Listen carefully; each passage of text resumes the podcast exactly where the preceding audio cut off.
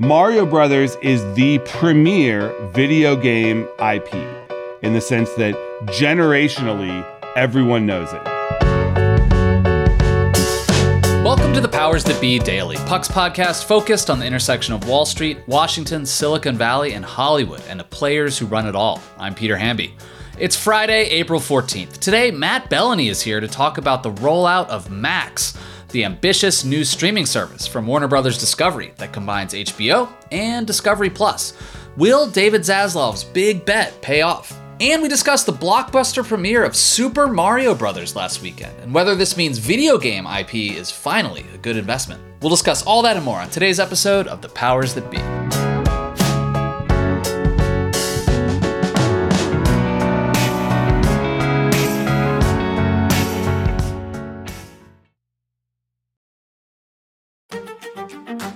This podcast is proudly supported by Netflix, presenting The Gentlemen. The new series from Guy Ritchie stars Emmy nominee Theo James, Kaya Scodelario, and Daniel Ings. Eddie Horniman, played by Theo James, unexpectedly inherits his father's estate, only to discover it's part of a cannabis empire. And Britain's criminal underworld wants a piece of the operation, forcing Eddie to play the gangsters at their own game. Now available only on Netflix.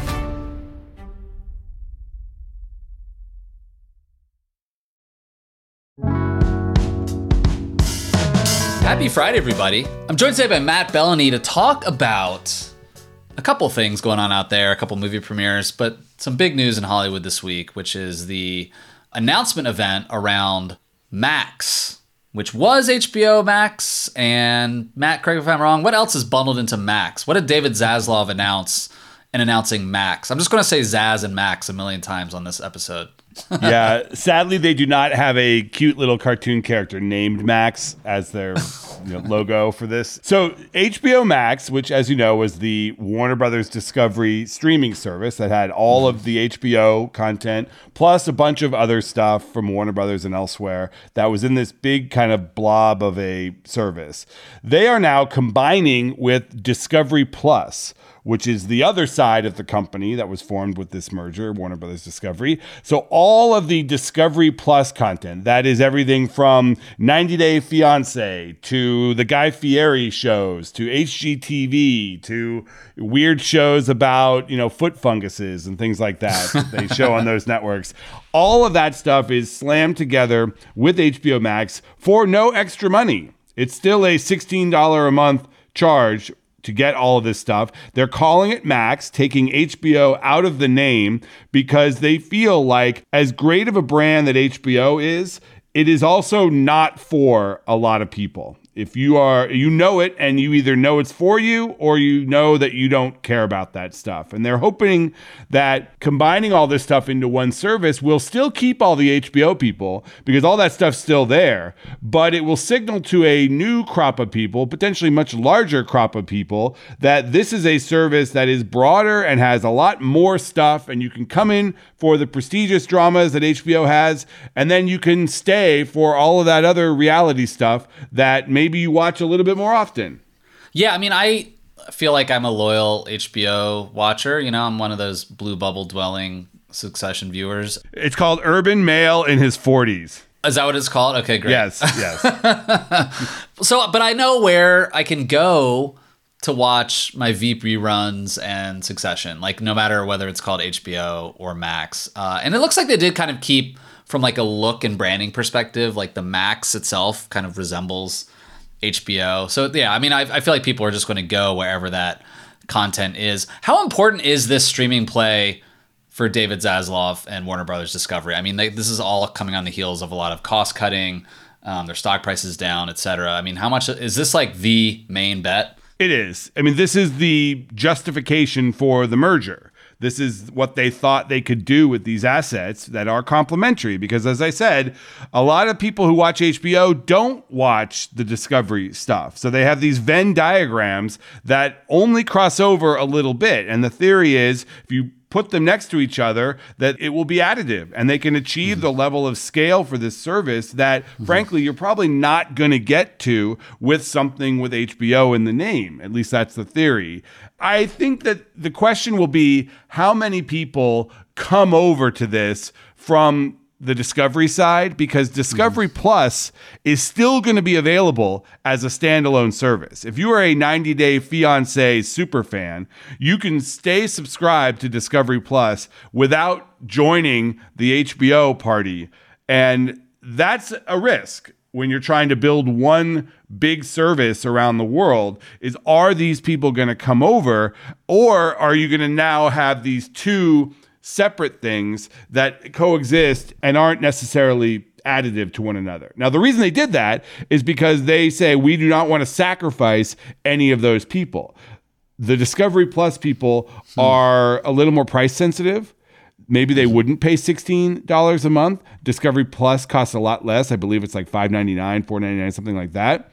So they didn't want to sacrifice those subscribers. But is this growth trajectory of Max going to lag because you aren't forcing them in to a bigger bundle here? I don't know. Is there going to be an ad supported There is product? The pricing on it is there's a there's actually a twenty dollar tier, which is like the highfalutin, like 4K, tons of downloads. Like you're, nobody's gonna subscribe to that. The main plan is sixteen dollars for Max, and then there's a ten dollar advertising tier.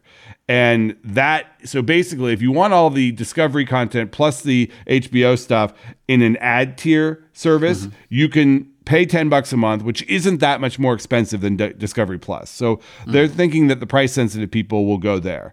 I don't know how the ads are going to be deployed on the HBO shows because they have resisted doing that, you know, putting stuff in the middle of shows that don't were not made for ads or in the middle of some of these premiere movies because remember, the Warner Brothers movies all go to Max in their 1st window. So they were touting it today during the presentation. You know, they're going to get The Flash. They're going to get all of these big Warner movies right after they premiere. And they're probably not going to put ads in those. Uh, they haven't said yet. They haven't been on HBO Max. But um, May 23rd is the day. That's when it's going to flip over. Yeah, I mean that, that's something else that jumped out at me. This is right around the corner. This wasn't just like they were flicking at something happening this summer. I mean, No, they've been prepping this for a year. So is the experience going to be like when I open up Netflix and if I want to watch The Queen's Gambit, you know, the algorithm is like showing me stuff like that that it thinks that I want to consume and Yeah. you know, I'm not watching Too Hot to Handle, for example, even though Matt, I do watch Too Hot to Handle. Um, no, but it's all going to be basically in the same portal. Like, in other words, it won't be like you open up Max and you like flip over and you're like, here's the HBO content over here. It'll just be like, bam, here are all They the will have tiles for their brands, meaning like there will be an HBO tile, there will be a DC tile, there will be a Chip and Joanna tile Yeah. for people who love the Magnolia Network. There will be all these different tiles to go into hubs, but the algorithm is going to do a lot of the work here because if you are a hardcore HBO person and you never engage with any of the TLC shows or any of that, mm-hmm. probably not going to show you a whole lot of those. They'll be there and you might discover something if you're scrolling, but it'll be, you know, it'll be a little bit more sophisticated version of what happens now where if you are a Succession watcher, they know that the new Kate Winslet drama from the creators of Succession is going to pop up first thing when you turn on your HBO Max because they know you are primed to watch that. Exactly. Matt, I want to take a quick break and ask you when we come back about the blockbuster premiere of Super Mario Brothers.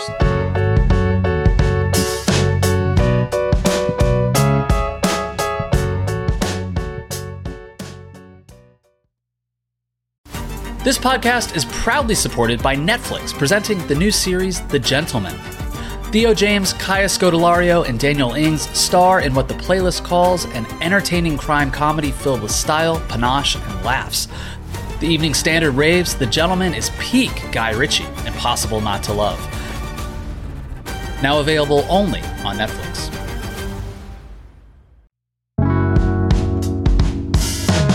Welcome back to the Powers of Be, everyone. Matt, I want to ask you about some premieres, but something else about Max actually just popped into my head. Zaslav didn't talk about news and sports, I, I believe, as part of this. He obviously, infamously now, killed CNN Plus in the crib. I think he said they might not even need NBA rights down the road, but they do have NBA rights. Where does like live programming fit into their streaming ambitions, if at all? It's a good question because it does fit in, and they would very much like to have some kind of CNN branded hub or portion of the Max product. They, uh-huh. as we know, they are hampered by the fact that they cannot put actual CNN on a streaming product because of the carriage agreements with their carriage providers that you know they pay them a lot of money for that. Mm-hmm. But there are ways to do other things. I mean nbc has nbc news now and they do that on peacock. And there are other ways that these brands have put news content onto their servers. Like abc news does specific stuff for hulu. I mm-hmm. think that is in the plans for max but we did not get any update on those plans today. And as far as sports goes i mean the nba rights negotiation is about to get into full swing. And zaslav did say that we do not need the nba i think most people believe he was sort of bullshitting there or stunting mm-hmm. to try and bring down the price or at least uh, prime his shareholders for the day that amazon comes in and says we're going to pay triple what these guys were paying and zaslav can't keep up with that but the thinking is is that the NBA doesn't want to go all in on streaming because they know that a big portion of their audience is still in this linear world and the Turner networks have been very good to the NBA. They have the number 1 studio show with Inside the NBA and they've really developed a following there on the Turner networks. So I think Warner and Zaslav, they're going to try to be a player in the next round of rights negotiations, but I could see them getting a second or third or even fourth tier package of games. Interesting. Hey, so I want to ask you about this Super Mario Brothers premiere, which I think grossed just over $200 million in the US. I don't have kids, so this kind of came out of nowhere to me. What accounts for this just blowing the doors off? I mean, this is a huge premiere. Yeah, I mean, it's almost 375 million worldwide for an opening Wow. weekend. It- now, it was a holiday, five days, but still, it uh-huh. was way beyond expectations. But I've been saying this for months. Mario Brothers is the premier video game IP in the sense that generationally, everyone knows it. You and I played Mario Brothers when we were kids. Mm-hmm. Goes through Mario Kart. It goes through Super Mario World. It goes through the Nintendo Switch. It goes to all of these different generations of kids who become adults. And it's now a, they call it, usually movies are four quadrant movies if they hit all men, women, young, and old. This is a oh, five quadrant movie, people say, because it's men, women, young, and old, and families everybody can go see this movie. I went hmm. with my kid last week, and the, it was very interesting to see who was there because there were like this was a six o'clock Saturday show. There were like dudes there with their girlfriends, hmm. and you never see that for a PG animated film. Was it funny? It's kind of funny, I guess. Like it's well done in the sense that like the characters all look like the characters, and they get into situations. It's, it's basically a big hour and a half fan service for the game. Hmm. Hmm. Like they they do things that they do in the games, and Mario and Luigi like jump and high five just like in the game, and it's fine. I mean, it's, it's like every choice they made was the safe choice, and the characters are kind of funny but not too irreverent. Like it's designed for global audiences. It is it's going to do over a billion dollars. It's Whoa. It's not the greatest movie in the world, but you see exactly why it's successful when you watch it. It also reminds me of when I was reading the press in the run up to The Last of Us, which was the HBO uh, series about zombies, etc. That the dude from Chernobyl made. And like a lot of the commentary was The Last of Us is based on a video game. Video game IP has never really worked that well in film and TV. And Not until recently. yeah, but this one of the things they pointed out was the original Super Mario movie with Bob Hoskins that came out in 1993 and John Leguizamo was like one of the biggest like bombs of all time and it really spooked studios and, and TV networks to make things out of video games. So it seems like they've exercised the demons. Most importantly, it spooked Nintendo. That was a licensing deal that Nintendo made with Disney, where hmm. that movie, they had nothing to do with that movie. And getting Nintendo back on board was a years long process for them to be comfortable even putting their characters into another movie. And they had to hmm. bring on, Universal was the one doing the deal. They brought in Illumination, which is their animation studio. And they have a big track record. They did The Grinch and they've done a bunch of other things and they're very successful these days. And now they felt comfortable doing this. And even so, the the head creative guy at Nintendo was the key producer with Chris Meledandri, the illumination guy, on the movie. So they were very much involved in this because of that terrible experience they had in the 90s. Interesting. One more movie before you go. Uh, I don't think this hits the four quadrants, but it definitely hits uh, men and men of a certain age. and that's the Ben Affleck movie Air about the development of Air Jordans with Matt Damon playing Sonny Vaccaro. I can't wait to see this It's good. for I really liked sports it. guy reasons. I know you're not a dad, but it's big dad energy of this movie. Like Oh, dads good, love okay. this movie. Yeah. Okay. So what, did it do as well as Amazon Studios wanted it to do? That's actually a very complicated question that I have written about at Puck and I'm writing about right now. Mm-hmm. The the movie opened to 20 million over the 5 day, which was seen by the industry press, the trade press as a big win. It's an adult drama. Uh, it doesn't have any IP, very little action in it. Shot mostly in an office building. Um, It's not a conventional story. It's period piece in the 80s. Does have some stars, but not something that you would think of as being particularly theatrical these days. And Amazon chose to put it in theaters, and it did 20 million. The problem is that Amazon paid 130 million dollars for this movie the way that it was auctioned off by Ben Affleck and Skydance, the producers, uh-huh. Ben basically say, said via his new company, I need $90 million to make this movie because he wanted to pay everyone really well, including himself. And then they got a $40 million premium for the producers on top of this that Amazon was willing to pay. So when you look at the 20 million number in the context of a $130 million price, it starts to look less good. Now, that gets into the question of whether Amazon is just getting the value out of the good reviews and the word of mouth and the money from the box office.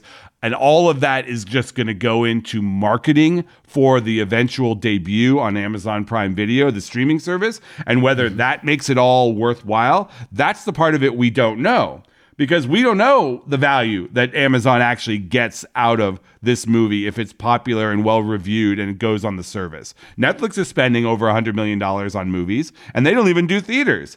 Amazon at least is getting some decent money out of theaters and then they're going to put it on the service. So it just becomes a much more clouded and confusing question.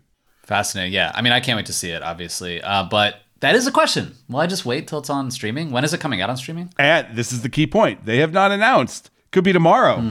Probably not tomorrow. Probably six weeks, if I had to guess. But Okay.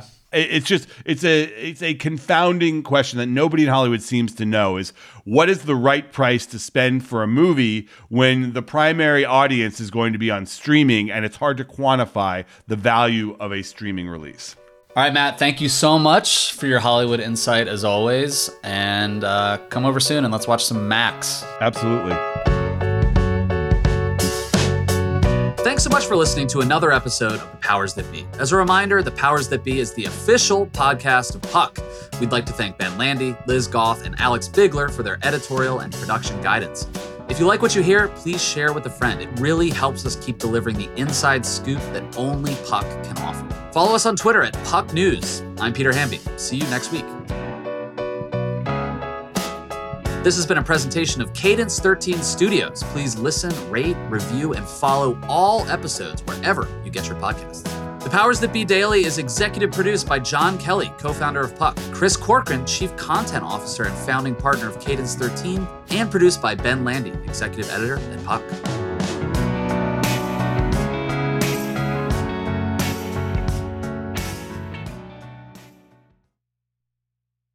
Celebrate and save at Ashley's anniversary sale with hot buys, your choice of colors starting at just $3.99. Ashley Sleep mattresses starting at $2.50. Plus, receive a free adjustable base with select mattress purchases and shop top mattress brands like Stearns and Foster, Tempur-Pedic, Purple, and Beautyrest Black with 60-month special financing only at Ashley. Subject to credit approval. No minimum purchase required. Minimum monthly payment, down payment, tax, and delivery may be required. See store for details.